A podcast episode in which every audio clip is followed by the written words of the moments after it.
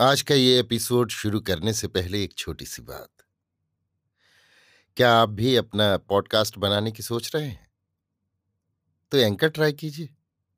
ये पॉडकास्ट बनाने का सबसे आसान तरीका है। नंबर एक, ये फ्री है। नंबर दो, इसमें कई सारे ऐसे टूल्स हैं जो आपको अपने फ़ोन और कंप्यूटर पर रिकॉर्ड और एडिट करने की फैसिलिटी देते हैं। नंबर तीन आप अपने पॉडकास्ट को डिस्ट्रीब्यूट भी कर सकते हैं, जिससे इसे स्पॉटिफाई और दूसरे प्लेटफॉर्म पर सुना जा सके। तो डाउनलोड कीजिए फ्री एंकर ऐप या विज़िट कीजिए एंकर डॉट एफ़ पर अपना पॉडकास्ट स्टार्ट करने के लिए। ये तो थी एक छोटी सी जानकारी, और अब शुरू करते हैं एपिसोड का सिलसिला। तो आज के एपिसोड में। लीजिए सुनिए। लियो टॉलस्टाई की लिखी कहानी, राजपूत कैदी, मेरी यानी समीर गोस्वामी की आवाज़ में। इस कहानी का हिंदी रूपांतर किया है मुंशी प्रेमचंद ने। धर्म सिंह नामी राजपूत, राजपूताना की सेना में एक अफसर था। एक दिन माता की पत्री आई कि मैं बूढ़ी होती जाती हूँ। मरने से पहले एक बार तुम्हें देखने की अभिलाषा है। यहाँ आकर मुझे विदा कर आशीर्वाद लो और क्रियाकर्म करके आनंदपूर्वक नौकरी पर लौट जाना। तुम्हारे वास्ते मैंने एक कन्या खोज रखी है। वो बड़ी बुद्धिमती और धनवान है। यदि तुम्हें भाए तो उससे विवाह करके सुखपूर्वक घर ही पर रहना। उसने सोचा, ठीक है, माता दिनों दिन दुर्बल होती जा रही है। संभव है कि फिर मैं उसके दर्शन न कर सकूँ। इस कारण चलना ही ठीक है। कन्या यदि सुंदर हुई तो विवाह करने में क्या हानि है? वो सेनापति से छुट्टी लेकर साथियों से विदा हो चलने को प्रस्तुत हो गया। उस समय राजपूतों और मरहठों में युद्ध हो रहा था। रास्ते में सदैव भय रहता था। यदि कोई राजपूत अपना किला छोड़कर कुछ दूर बाहर निकल जाता था तो मरहठे उसे पकड़कर कैद कर लेते थे। इस कारण ये प्रबंध किया गया था कि सप्ताह में दो बार सिपाहियों की एक कंपनी मुसाफिरों को एक किले से दूसरे किले तक पहुँचा आया करती थी। गर्मी की रात थी। दिन निकलते ही किले के नीचे असबाब की गाड़ियाँ लदकर तैयार हो गईं। सिपाही बाहर आ गए और सबने सड़क की राह ली। धर्म सिंह घोड़े पर सवार हो आगे चल रहा था। सोलह मील का सफ़र था। गाड़ियाँ धीरे धीरे चलती थी। कभी सिपाही ठहर जाते थे, कभी गाड़ी का पहिया निकल जाता था तो कभी कोई घोड़ा अड़ जाता था। दोपहर ढल चुकी थी। रास्ता आधा भी नहीं कटा था। गरम रेत उड़ रही थी। धूप आग का काम कर रही थी। छाया कहीं नहीं थी। साफ़ मैदान था। सड़क पर न कोई वृक्ष, न झाड़ी। धर्म सिंह आगे था और कभी कभी इस कारण ठहर जाता था कि गाड़ियाँ आकर मिल जाएँ। मन में विचारने लगा कि आगे क्यों न चलूँ। घोड़ा तेज है, यदि मरहठे धावा करेंगे तो घोड़ा दौड़ा कर निकल जाऊँगा। ये सोच ही रहा था कि चरण सिंह बंदूक हाथ में लिए उसके पास आए और बोला, आओ आगे चलें। इस समय बड़ी गर्मी है। भूख के मारे व्याकुल हो रहा हूँ। सभी कपड़े पसीने में भीग रहे हैं। चरण सिंह भारी भरकम आदमी था। उसका मुँह लाल था। धर्म सिंह, तुम्हारी बंदूक भरी हुई है? चरण सिंह, हाँ, भरी हुई है। धर्म सिंह अच्छा चलो, पर बिछुड़ न जाना। ये दोनों चल दिए। बातें करते जाते थे, पर ध्यान दाएँ बाएँ था। साफ़ मैदान होने के कारण दृष्टि चारों ओर जा सकती थी। आगे चलकर सड़क दो पहाड़ियों के बीच से होकर निकलती थी। धर्म सिंह, उस पहाड़ी पर चढ़कर चारों ओर देख लेना उचित है। ऐसा न हो कि अचानक मराठे कहीं से आकर हमें पकड़ लें। चरण सिंह अजी चले भी चलो। धर्म सिंह, नहीं, आप यहाँ ठहरिए, मैं जाकर दिखाता हूँ। धर्म सिंह ने घोड़ा पहाड़ी की ओर फेर दिया। घोड़ा शिकारी था, उसे पक्षी की भांति ले उड़ा वो अभी पहाड़ी की चोटी पर नहीं पहुँचा था कि सौ कदम आगे तीस मरहठे दिखाई पड़े। धर्म सिंह लौट पड़ा, परंतु मरहठों ने उसे देख लिया और बंदूकें संभाल कर घोड़े दौड़ा, उस पर लपके। धर्म सिंह बेतहाशा नीचे उतरा और चरण सिंह को पुकार कर कहने लगा, बंदूकें तैयार रखो। और घोड़े से बोला, प्यारे, अब समय है। देखना, ठोकर न खाना, नहीं तो झगड़ा समाप्त हो जाएगा। एक बार बंदूक ले लेने दो। फिर मैं किसी के बांधने का नहीं। उधर चरण सिंह मराठों को देखकर घोड़े को चाबुक मार ऐसा भागा कि गर्दे में घोड़े की पूंछ ही पूंछ दिखाई दी और कुछ नहीं। धर्म सिंह ने देखा कि बचने की आशा नहीं है। खाली तलवार से क्या बनेगा? वो किले की ओर भाग निकला, परंतु छह मरहठे उस पर टूट पड़े। धर्म सिंह का घोड़ा तेज था, पर उनके घोड़े उससे भी तेज थे। तिस पर यह बात हुई कि वे सामने से आ रहे थे। धर्म सिंह चाहता था कि घोड़े की बाघ मोड़कर उसे दूसरे रास्ते पर डाल दे। परंतु घोड़ा इतना तेज जा रहा था कि रुक नहीं सका। सीधा मरहठों से जा टकराया। सजे घोड़े पर सवार बंदूक उठाए लाल दाढ़ी वाला एक मराठा दांत निकालता हुआ उसकी ओर लपका। धर्म सिंह ने कहा कि मैं इन दुष्टों को भली भांति जानता हूँ। यदि वे मुझे जीता पकड़ लेंगे तो किसी कंदरा में फेंक कर कोड़े मारा करेंगे। इसलिए या तो आगे निकलो नहीं तो तलवार से एक दो को ढेर कर दो। मरना अच्छा है, कैद होना अच्छा नहीं। धर्म सिंह और मरहठों में दस हाथ का ही अंतर रह गया था कि पीछे से गोली चली। धर्म सिंह का घोड़ा घायल होकर गिरा और वो भी उसके साथ ही धरती पर आ रहा। धर्म सिंह उठना चाहता था कि दो मरहठे आकर उसकी मुस्कें कसने लगे। धर्म सिंह ने धक्का देकर उन्हें दूर गिरा दिया। परंतु दूसरों ने आकर बंदूक के कुंदों से उसे मारना शुरू किया और वो घायल होकर फिर पृथ्वी पर गिर पड़ा। मराठों ने उसकी मुस्कें कस ली, कपड़े फाड़ दिए, रुपया पैसा सब छीन लिया। धर्म सिंह ने देखा कि घोड़ा जहाँ गिरा था, वहीं पड़ा है। एक मरहठे ने पास जाकर जीन उतारनी चाहिए। घोड़े के सिर में एक छेद हो गया था। उसमें से काला रक्त बह रहा था। दो हाथ इधर उधर की धरती कीचड़ हो गई थी। घोड़ा चित्त पड़ा हवा में पैर पटक रहा था। मराठे ने गले पर तलवार फेंक दी। घोड़ा मर गया। उसने जीन उतार ली। लाल दाढ़ी वाला मराठा घोड़े पर सवार हो गया। दूसरों ने धर्म सिंह को उसके पीछे बिठाकर उसे उसकी कमर से बाँध दिया और जंगल का रास्ता लिया। धर्म सिंह का बुरा हाल था। मस्तक फटा था। लहू बहकर आँखों पर जम गया था। मुस्कों के मारे कंधा फटा जाता था। वो हिल नहीं सकता था। उसका सिर बार बार मरहठे की पीठ से टकराता था। मरहठे पहाड़ियों पर ऊपर नीचे होते हुए एक नदी पर पहुँचे। उसे पार करके एक घाटी मिली। धर्म सिंह ये जानना चाहता था कि वे किधर जा रहे हैं। परंतु उसके नेत्र बंद थे, वो कुछ न देख सका। शाम होने लगी। मरहठे दूसरी नदी पार करके एक पथरीली पहाड़ी पर चढ़ गए। यहाँ धुआँ और कुत्तों का भूंकना सुनाई दिया। मानो कोई बस्ती है। थोड़ी देर चलकर गाँव आ गया। मरहठों ने गाँव छोड़ दिया। धर्म सिंह को एक और धरती पर बिठा दिया। बालक आकर उस पर पत्थर फेंकने लगे। परंतु एक मरहठे ने उन्हें वहाँ से भगा दिया। लाल दाढ़ी वाले ने एक सेवक को बुलाया। वो दुबला पतला आदमी फटा हुआ कुर्ता पहने था। मरहठे ने उससे कुछ कहा। वो जाकर बेड़ी उठा लाया। मरहठों ने धर्म सिंह की मुस्कें खोलकर उसके पाँव में बेड़ी डाल दी और उसे कोठरी में कैद करके ताला लगा दिया। उस रात धर्म सिंह जरा भी नहीं सोया। गर्मी की ऋतु में रातें छोटी होती हैं, शीघ्र प्रातःकाल हो गया। दीवार में एक झरोखा था, उसी से अंदर उजाला आ रहा था। झरोखे के द्वारा धर्म सिंह ने देखा कि पहाड़ी के नीचे एक सड़क उतरी है। दाई ओर एक मरहठे का झोपड़ा है, उसके सामने दो पेड़ हैं। द्वार पर एक काला कुत्ता बैठा हुआ है। पास एक बकरी और उसके बच्चे पूछ हिलाते फिर रहे हैं।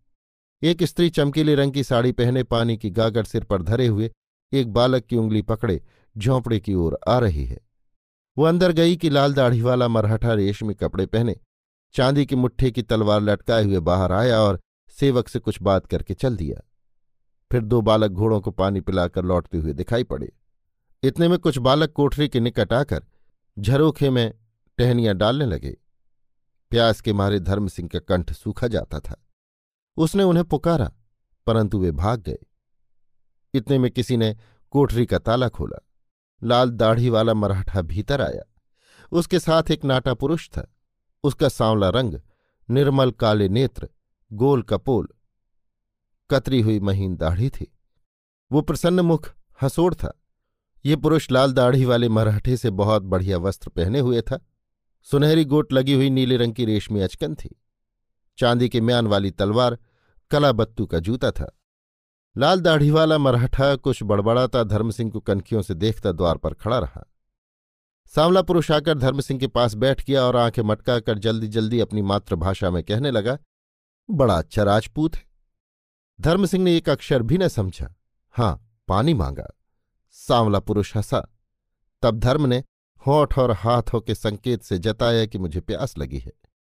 सांवले पुरुष ने पुकारा, सुशीला एक छोटी सी कन्या दौड़ती हुई भीतर आई। तेरह वर्ष की अवस्था, सांवला रंग, दुबली पतली, नेत्र काले और रसीले, सुंदर बदन, नीली साड़ी, गले में स्वर्ण हार पहने हुए। सांवले पुरुष की पुत्री मालूम पड़ती थी। पिता की आज्ञा पाकर वो पानी का एक लोटा ले आई और धर्म सिंह को भौचक्की होकर देखने लगी कि वो कोई वंचर है। फिर खाली लोटा लेकर सुशीला ने ऐसी छलांग मारी कि सांवला पुरुष हंस पड़ा। तब पिता के कहने से कुछ रोटी ले आई। इसके पीछे वे सब बाहर चले गए और कोठरी का ताला बंद कर दिया। कुछ देर पीछे एक सेवा काकर मराठी में कुछ कहने लगा। धर्म ने समझा कि कहीं चलने को कहता है। वो उसके पीछे हो लिया। बेड़ी के कारण लंगड़ा कर चलता था। बाहर आकर धर्म ने देखा कि दस घरों का एक गाँव है। एक घर के सामने तीन लड़के, तीन घोड़े पकड़े खड़े हैं। सांवला पुरुष बाहर आया और धर्म को भीतर आने को कहा। धर्म भीतर चला गया। देखा कि मकान स्वच्छ है, गोबर फिरी हुई है, सामने की दीवार के आगे गद्दा बिछा हुआ है, तकिए लगे हुए हैं दाई बाई दीवारों पर पर्दे गिरे हुए हैं। उन पर चांदी के काम की बंदूकें, पिस्तौलें और तलवारें लटकी हुई हैं। गद्दे पर पाँच मरहठे बैठे हैं। एक सांवला पुरुष दूसरा लाल दाढ़ी वाला और तीन अतिथि। सब भोजन कर रहे हैं। धर्म सिंह धरती पर बैठ गया। भोजन से निश्चिंत होकर एक मराठा बोला, देखो राजपूत, तुम्हें दयाराम ने पकड़ा है। सांवले पुरुष की ओर उंगली करके, और संपतराव के हाथ बेच डाला है। अतएव अब संपतराव तुम्हारा स्वामी है। धर्म सिंह कुछ न भूला संपतराव हंसने लगा। मराठा, वो ये कहता है कि तुम घर से रुपए मंगवा लो, दंड दे देने पर तुमको छोड़ दिया जाएगा। धर्म सिंह कितने रुपए? मराठा तीन हज़ार। धर्म सिंह मैं तीन हज़ार नहीं दे सकता। मराठा कितना दे सकते हो? धर्म सिंह पाँच सौ। ये सुनकर मराठे सिटपिटाए। संपतराव दयाराम से तकरार करने लगा और इतनी जल्दी जल्दी बोलने लगा कि उसके मुँह से झाग निकल आया। दयाराम ने आँखें नीची कर ली। थोड़ी देर में मरहठे शांत हुए और फिर मूल तूल करने लगे। एक मरहठे ने कहा, पाँच सौ रुपये से काम नहीं चल सकता। दयाराम को संपतराव का रुपया देना है। पाँच सौ रुपये में तो संपतराव ने तुम्हें मोल ही लिया है। तीन हज़ार से कम नहीं हो सकता। यदि रुपया न मंगाओगे तो तुम्हें कोड़े मारे जाएँगे। धर्म ने सोचा कि जितना डरोगे, ये दुष्ट उतना ही डराएँगे। वो खड़ा होकर बोला, इस भले मानुष से कह दो कि यदि मुझे कोड़ों का भय दिखाएगा तो मैं घर वालों को कुछ नहीं लिखूँगा। मैं तुम चांडालों से नहीं डरता। संपतराव अच्छा एक हज़ार मंगाओ। धर्म सिंह पाँच सौ से कौड़ी ज़्यादा नहीं। यदि तुम मुझे मार डालोगे तो इस पाँच सौ से भी हाथ धो बैठोगे। ये सुनकर मराठे आपस में सलाह करने लगे। इतने में एक सेवक एक मनुष्य को लिए हुए भीतर आया। ये मनुष्य मोटा था, नंगे पैर, बेड़ी पड़ी हुई। धर्म सिंह उसे देखकर चकित हो गया। वो पुरुष चरण सिंह था। सेवक ने चरण सिंह को धर्म के पास बैठा दिया। वे एक दूसरे से अपनी बिथा करने लगे। धर्म सिंह ने अपना वृतांत कह सुनाया। चरण सिंह बोला, मेरा घोड़ा अड़ गया। बंदूक रंजक चाट गई और संपतराव ने मुझे पकड़ लिया। संपतराव फिर, अब तुम दोनों एक ही स्वामी के वश में हो। जो पहले रुपया दे देगा, वही छोड़ दिया जाएगा। धर्म सिंह की ओर देखकर, देखा तुम कैसे क्रोधी हो और तुम्हारा साथी कैसा सुशील है। उसने पाँच हज़ार रुपये भेजने को घर लिख दिया है। इस कारण उसका पालन पोषण भली भांति किया जाएगा। धर्म सिंह। मेरा साथी जो चाहे सो करे, वो धनवान है, और मैं तो पाँच सौ रुपये से अधिक नहीं दे सकता, चाहे मारो, चाहे छोड़ो। मराठे चुप हो गए। संपतराव झट से कलमदान उठा लाया। कागज़, कलम, दवात निकालकर धर्म की पीठ ठोंक उससे लिखने को कहा। वो पाँच सौ रुपये लेने पर राज़ी हो गया था। धर्म सिंह, जरा ठहरो। देखो हमारा पालन पोषण भली भांति करना। हमें एक साथ रखना। जिससे हमारा समय अच्छी तरह कट जाए। बेड़ियाँ भी निकाल दो। संपतराव जैसा चाहे वैसा भोजन करो। बेड़ियाँ नहीं निकाल सकता। शायद तुम भाग जाओ। हाँ, रात को निकाल दिया करूँगा। धर्म सिंह ने पत्र लिख दिया। परंतु पता सब झूठ लिखा, क्योंकि मन में निश्चय कर चुका था कि कभी न कभी भाग जाऊँगा। तब मराठों ने चरण सिंह और धर्म सिंह को एक कोठरी में पहुंचाकर एक लोटा पानी, कुछ बाजरे की रोटियाँ देकर ऊपर से ताला बंद कर दिया। धर्म सिंह और चरण सिंह को इस प्रकार रहते रहते एक महीना गुजर गया। संपतराव उनको देखकर सदैव हंसता रहता था, पर खाने को बाजरे की अधपकी रोटी के सिवाय और कुछ न देता था। चरण सिंह उदास रहता और कुछ न करता। दिन भर कोठरी में पड़ा सोया रहता और दिन गिनता रहता कि रुपया कब आए कि छूटकर अपने घर पहुंचू। धर्म तो जानता था कि रुपया कहाँ से आना है। जो कुछ घर भेजता था, माता उसी पर निर्वाह करती थी। वो बेचारी पाँच सौ रुपये कैसे भेज सकती है? ईश्वर की दया होगी तो मैं भाग जाऊँगा। वो घात में लगा हुआ था। कभी सीटी बजाता हुआ गाँव का चक्कर लगाता, कभी बैठकर मिट्टी के खिलौने और टोकरियाँ बनाता। वो हाथों का चतुर था। एक दिन उसने एक गुड़िया बनाकर छत पर रख दी। गाँव की स्त्रियाँ जब पानी भरने आईं तो सुशीला ने उनको बुलाकर गुड़िया दिखलाई। वे सब हंसने लगीं। धर्मसिंह ने गुड़िया सबके आगे कर दी, परंतु किसी ने नहीं ली।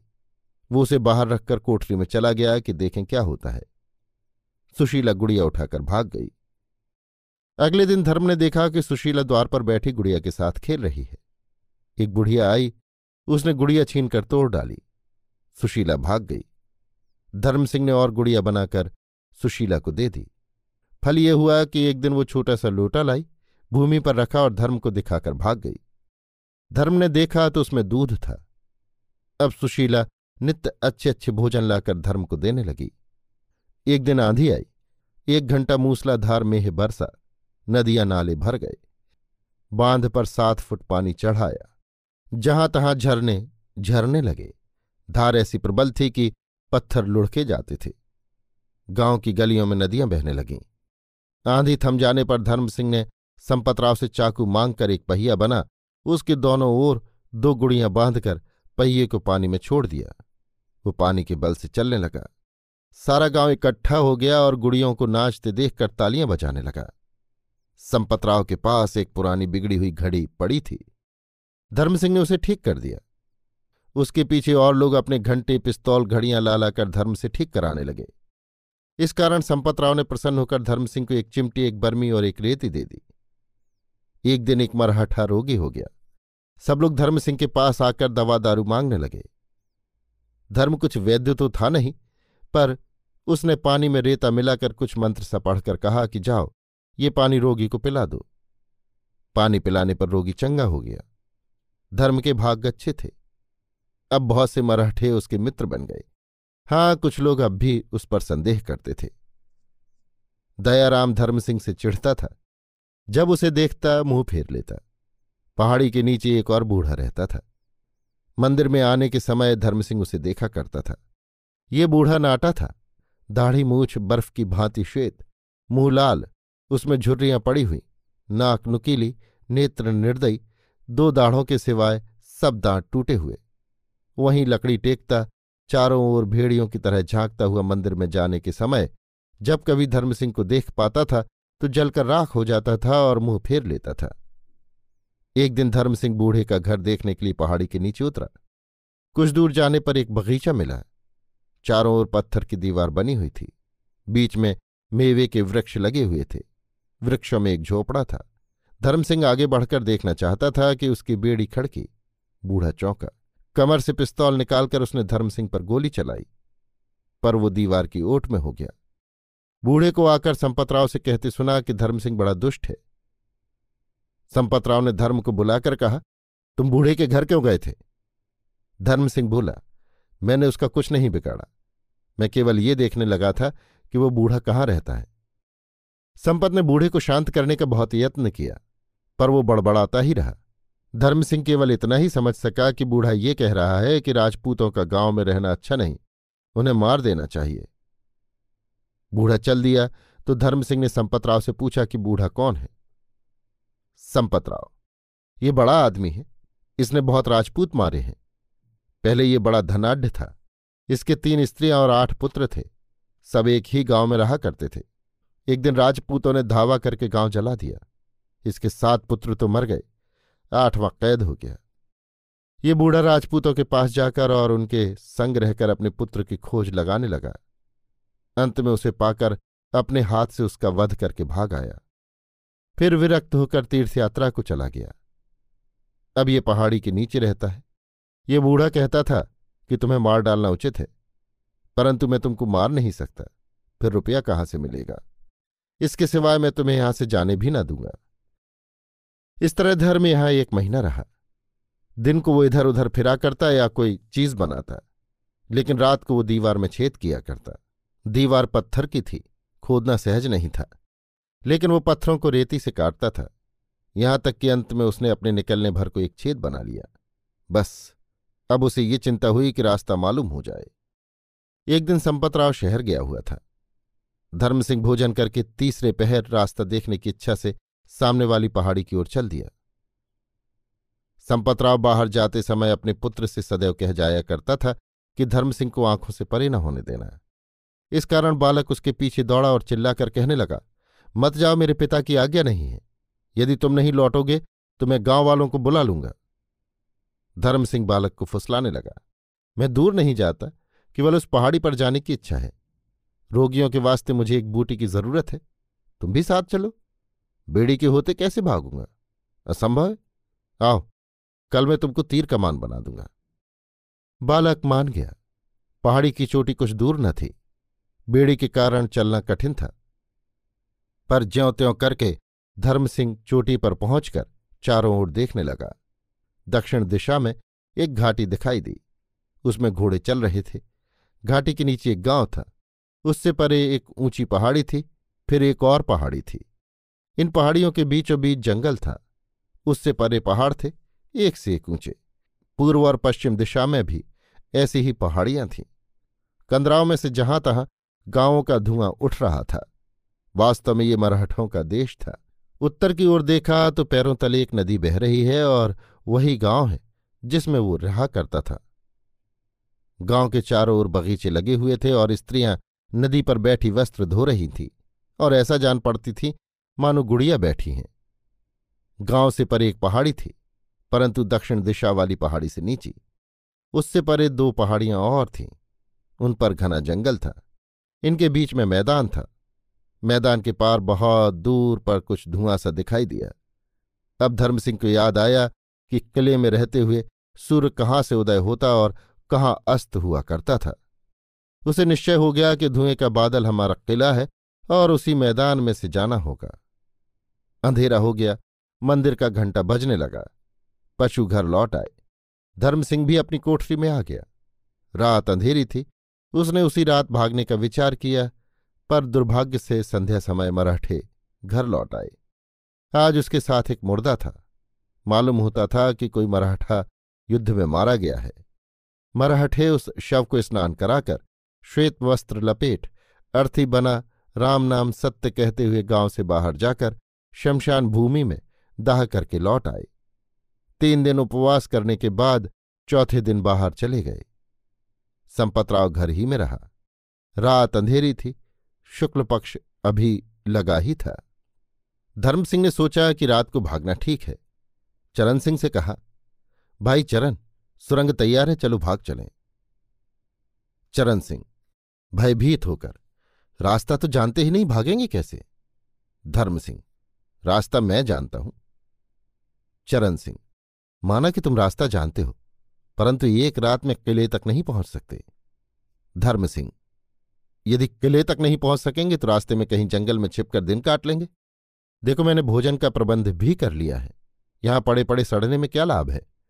यदि घर से रुपया ना आया तो क्या बनेगा? राजपूतों ने एक मराठा मार डाला है। इस कारण ये सब बहुत बिगड़े हुए हैं। भागना ही उचित है। चरण सिंह। अच्छा चलो। गाँव में जब सन्नाटा हो गया तो धर्म सिंह सुरंग के बाहर निकल आया। पर चरण सिंह के पैर से एक पत्थर गिर पड़ा। धमाका हुआ तो संपतराव का कुत्ता भूखा, लेकिन धर्म सिंह ने उसे पहले ही हिला लिया था। उसका शब्द सुनकर वो चुप हो गया। रात अंधेरी थी, तारे निकले हुए थे, चारों ओर सन्नाटा था, घाटियाँ धुंध से ढकी हुई थी। चलते चलते रास्ते में किसी छत पर से एक बूढ़े के राम नाम जपने की आवाज़ सुनाई दी। दोनों दुबक गए। थोड़ी देर में फिर सन्नाटा छा गया। तब वे आगे बढ़े। धुंध बहुत छा गई। धर्म सिंह तारों की ओर देखकर राह चलने लगा। ठंड के कारण चलना सहज न था। धर्म सिंह कूदता फांदता चला जाता था। चरण सिंह पीछे रहने लगा। चरण सिंह, भाई धर्म, जरा ठहरो। जूतों ने मेरे पैरों में छाले डाल दिए हैं। धर्म सिंह जूते निकालकर फेंक दो, नंगे पैर चलो। चरण सिंह ने जूते निकालकर फेंक दिए। पत्थरों ने उसके पाँव घायल कर दिए। वो ठहर ठहर कर चलने लगा। धर्म सिंह देखो चरण, पाँव तो फिर चंगे हो जाएँगे, पर यदि मरहठों ने आ पकड़ा तो फिर समझ लो कि जान गई। चरण सिंह चुप होकर पीछे चलने लगा। थोड़ी दूर जाने पर धर्म सिंह बोला, हाय हाय, हम रास्ता भूल गए। हमें तो बाई ओर की पहाड़ी पर चढ़ना चाहिए था। चरण सिंह, ठहरो जरा, दम लेने दो। मेरे पैर घायल हो गए हैं। देखो, रक्त बह रहा है। धर्म सिंह, कुछ चिंता नहीं, ये सब ठीक हो जाएँगे। तुम चले चलो। वे लौटकर बाई ओर की पहाड़ी पर चढ़ गए। आगे जंगल मिला। झाड़ियों ने उनके सब वस्त्र फाड़ डाले। इतने में कुछ आहट हुई। वे डर गए। समीप जाने पर मालूम हुआ कि बारह सिंगा भागा जा रहा है। प्रातःकाल होने लगा। किला यहाँ से अभी सात मील पर था। मैदान में पहुंचकर चरण सिंह बैठ गया और बोला, मेरे पाँव थक गए। मैं अब नहीं चल सकता। धर्म सिंह, क्रोध से अच्छा तो राम राम, मैं अकेला ही चलता हूँ। चरण सिंह उठकर साथ हो लिया। तीन मील चलने पर अचानक सामने से घोड़े की टाप सुनाई दी। वे भागकर जंगल में घुस गए। धर्म सिंह ने देखा कि घोड़े पर चढ़ा हुआ एक मराठा जा रहा है। जब वो निकल गया तो धर्म बोला कि भगवान ने बड़ी दया की कि उसने हमें नहीं देखा। चरण भाई, अब चलो। चरण सिंह, मैं नहीं चल सकता। मुझमें ताकत नहीं। चरण सिंह मोटा आदमी था, ठंड के मारे उसके पैर अकड़ गए। धर्म सिंह उसे उठाने लगा तो चरण सिंह ने चीख मारी। धर्म सिंह, हैं? ये क्या? मराठा तो अभी पास ही जा रहा है। कहीं सुन ना ले। अच्छा यदि तुम नहीं चल सकते हो तो मेरी पीठ पर बैठ जाओ। धर्म सिंह ने चरण सिंह को पीठ पर बिठाकर किले की राह ली। धर्म सिंह, भाई चरण सिंह, सीधी तरह बैठो। गला क्यों घोंटते हो? अब उधर की बात सुनिए। मराठे ने चरण सिंह का शब्द सुन लिया। उसने गोली चलाई, परंतु खाली गई। मराठा दूसरे साथियों को लेने के लिए घोड़ा दौड़ा कर चल दिया। धर्म सिंह, चरण मालूम होता है कि उस दुष्ट ने तुम्हारी आवाज़ सुन ली। वो अपने साथियों को बुलाने गया है। यदि उसके आने के पहले पहले हम दूर नहीं निकल जाएँगे तो समझो कि जान गई। मन में, ये बोझा मैंने क्यों उठाया? यदि मैं अकेला होता तो अब तक कभी का निकल गया होता। चरण सिंह तुम अकेले चले जाओ। मेरे कारण प्राण क्यों खोते हो? धर्म सिंह, कदापि नहीं। साथी को छोड़कर चल देना धर्म के विरुद्ध है। धर्म सिंह फिर चरण सिंह को कंधे पर लाद कर चलने लगा। आधा मील चलने पर एक झरना मिला। धर्म सिंह बहुत थक गया था। चरण सिंह को कंधे से उतारकर विश्राम करने लगा। पानी पीना ही चाहता था कि पीछे से घोड़ों की टापें सुनाई दी। दोनों भागकर झाड़ियों में छिप गए। मराठे ठीक वहीं आकर ठहरे, जहाँ दोनों छिपे हुए थे। उन्होंने सूंघ लेने को कुत्ता छोड़ा। फिर क्या था? दोनों पकड़े गए। मराठों ने दोनों को घोड़ों पर लाद लिया। राह में संपतराव मिल गया। अपने कैदियों को पहचाना। तुरंत उन्हें अपने साथ वाले घोड़े पर बैठाया और दिन निकलते निकलते वे सब ग्राम में पहुँच गए। उसी समय बूढ़ा भी वहाँ आ गया। सब मराठे विचार करने लगे कि क्या किया जाए। बूढ़े ने कहा कि कुछ मत करो। इन दोनों का तुरंत वध कर दो। संपतराव मैंने तो उन पर रुपया लगाया है, मार कैसे डालू? बूढ़ा, राजपूतों को पालना पाप है। वे तुम्हें सिवाय दुख के और कुछ न देंगे। मारकर झगड़ा समाप्त करो। मराठे इधर उधर चले गए। संपतराव धर्म सिंह के पास आया और बोला, देखो धर्म सिंह, पंद्रह दिन के अंदर यदि रुपया ना आया और तुमने फिर भागने का साहस किया तो मैं तुम्हें अवश्य मार डालूँगा। इसमें संदेह नहीं। अब शीघ्र घर वालों को पत्र लिख डालो कि तुरंत रुपया भेज दें। दोनों ने पत्र लिख दिए। फिर वे पहले की भांति कैद कर दिए गए। परंतु कोठरी में नहीं। अब की बार छह हाथ चौड़े गड्ढे में बंद किए गए। अब उन्हें अत्यंत कष्ट दिया जाने लगा। न बाहर जा पाते थे, न बेड़ियाँ निकाली जाती थीं। कुत्तों के समान अध पकी रोटी एक लोटे में पानी पहुँचा दिया जाता था, और कुछ नहीं। गड्ढा सीला था, उसमें अंधेरा और अति दुर्गंध थी।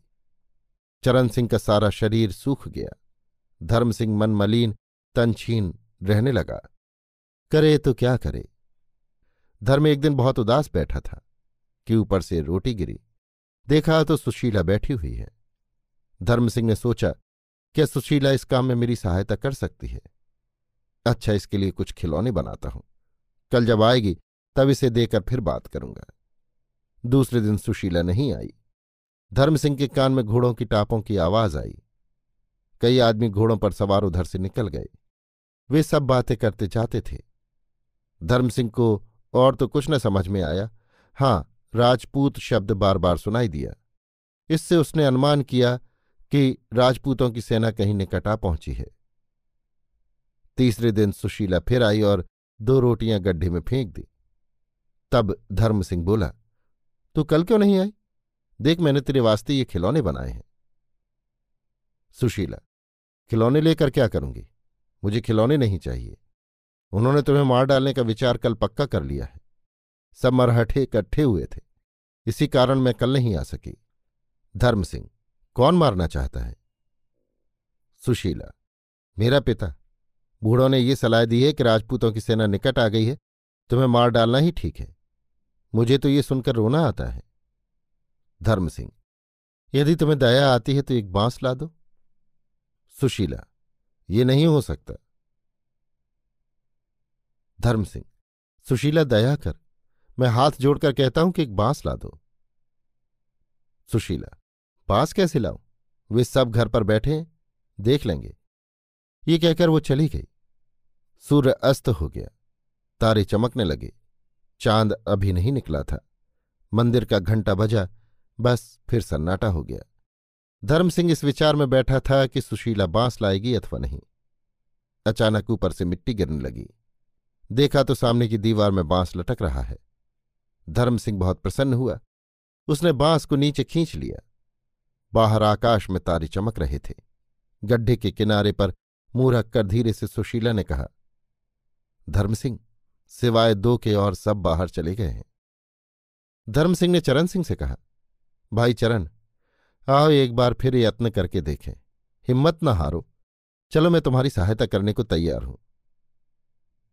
चरण सिंह मुझमें तो करवट लेने की शक्ति नहीं। चलना तो एक और रहा। मैं नहीं भाग सकता। धर्म सिंह अच्छा राम राम, परंतु मुझे निर्दयी मत समझना। धर्म सिंह चरण सिंह से गले मिला। बाँस का एक सिरा सुशीला ने पकड़ा, दूसरा धर्म सिंह ने। इस भांति वो बाहर निकल आया। धर्म सिंह सुशीला तुम्हें भगवान कुशल से रखे। मैं जन्म भर तुम्हारा जस गाऊँगा। अच्छा जीती रहो। मुझे भूल मत जाना। धर्म सिंह ने थोड़ी दूर जाकर पत्थरों से बेड़ी तोड़ने का बहुत ही यत्न किया, पर वो न टूटी। वो उसे हाथ में उठाकर चलने लगा। वो चाहता था कि चंद्रमा उदय होने से पहले जंगल में पहुँच जाए। परंतु पहुँच न सका। चंद्रमा निकल आया। चारों ओर उजाला हो गया। पर सौभाग्य से जंगल में पहुँचने तक राह में कोई न मिला। धर्म सिंह फिर बेड़ी तोड़ने लगा। पर सारा यत्न निष्फल हुआ। वो थक गया, हाथ पाँव घायल हो गए। विचारने लगा, अब क्या करूँ? बस, चलो, ठहरने का काम नहीं। यदि एक बार बैठ गया तो फिर उठना कठिन हो जाएगा। माना कि प्रातःकाल से पहले किले में नहीं पहुँच सकता। ना सही। दिन भर जंगल में काट दूँगा। रात आने पर फिर चल दूँगा। सहसा पास से दो मरहठे निकले। वो झट झाड़ी में छिप गया। चाँद फीका पड़ गया। सवेरा होने लगा। जंगल पीछे छूट गया। साफ़ मैदान आ गया। किला दिखाई देने लगा। बाई ओर देखने पर मालूम हुआ कि थोड़ी दूर पर कुछ राजपूत सिपाही खड़े हैं। धर्म सिंह मग्न हो गया और बोला, अब क्या है? परंतु ऐसा न हो कि मराठे पीछे से आ पकड़े। मैं सिपाहियों तक ना पहुँच सकूँ। इस कारण जितना भागा जाए भागो। इतने में बाई ओर दो सौ कदम की दूरी पर कुछ मराठे दिखाई दिए। धर्म निराश हो गया। चिल्ला उठा, भाइयों, दौड़ो दौड़ो। मुझे बचाओ बचाओ। राजपूत सिपाहियों ने धर्म की पुकार सुन ली। मरहठे समीप थे, सिपाही दूर थे। वे दौड़े धर्म सिंह भी बेड़ी उठाकर भाइयों भाइयों कहता हुआ ऐसा भागा कि झट सिपाहियों से जा मिला। मरहठे डर कर भाग गए। राजपूत पूछने लगे कि तुम कौन हो और कहाँ से आए हो? परंतु धर्म सिंह घबराया हुआ भाइयों भाइयों पुकारता चला जाता था। निकट आने पर सिपाहियों ने उसे पहचान लिया। धर्म सिंह सारा वृतांत कहकर बोला, भाइयों, इस तरह मैं घर गया और विवाह किया। विधाता की यही लीला थी। एक महीना पीछे पाँच हज़ार मुद्रा देकर चरण सिंह छूटकर किले में आया। वो समय अधमुए के समान हो रहा था। अभी आप सुन रहे थे लियो टॉलस्टाई की लिखी कहानी, राजपूत कैदी, मेरी यानी समीर गोस्वामी की आवाज़ में। इस कहानी का रूपांतर किया था मुंशी प्रेमचंद ने।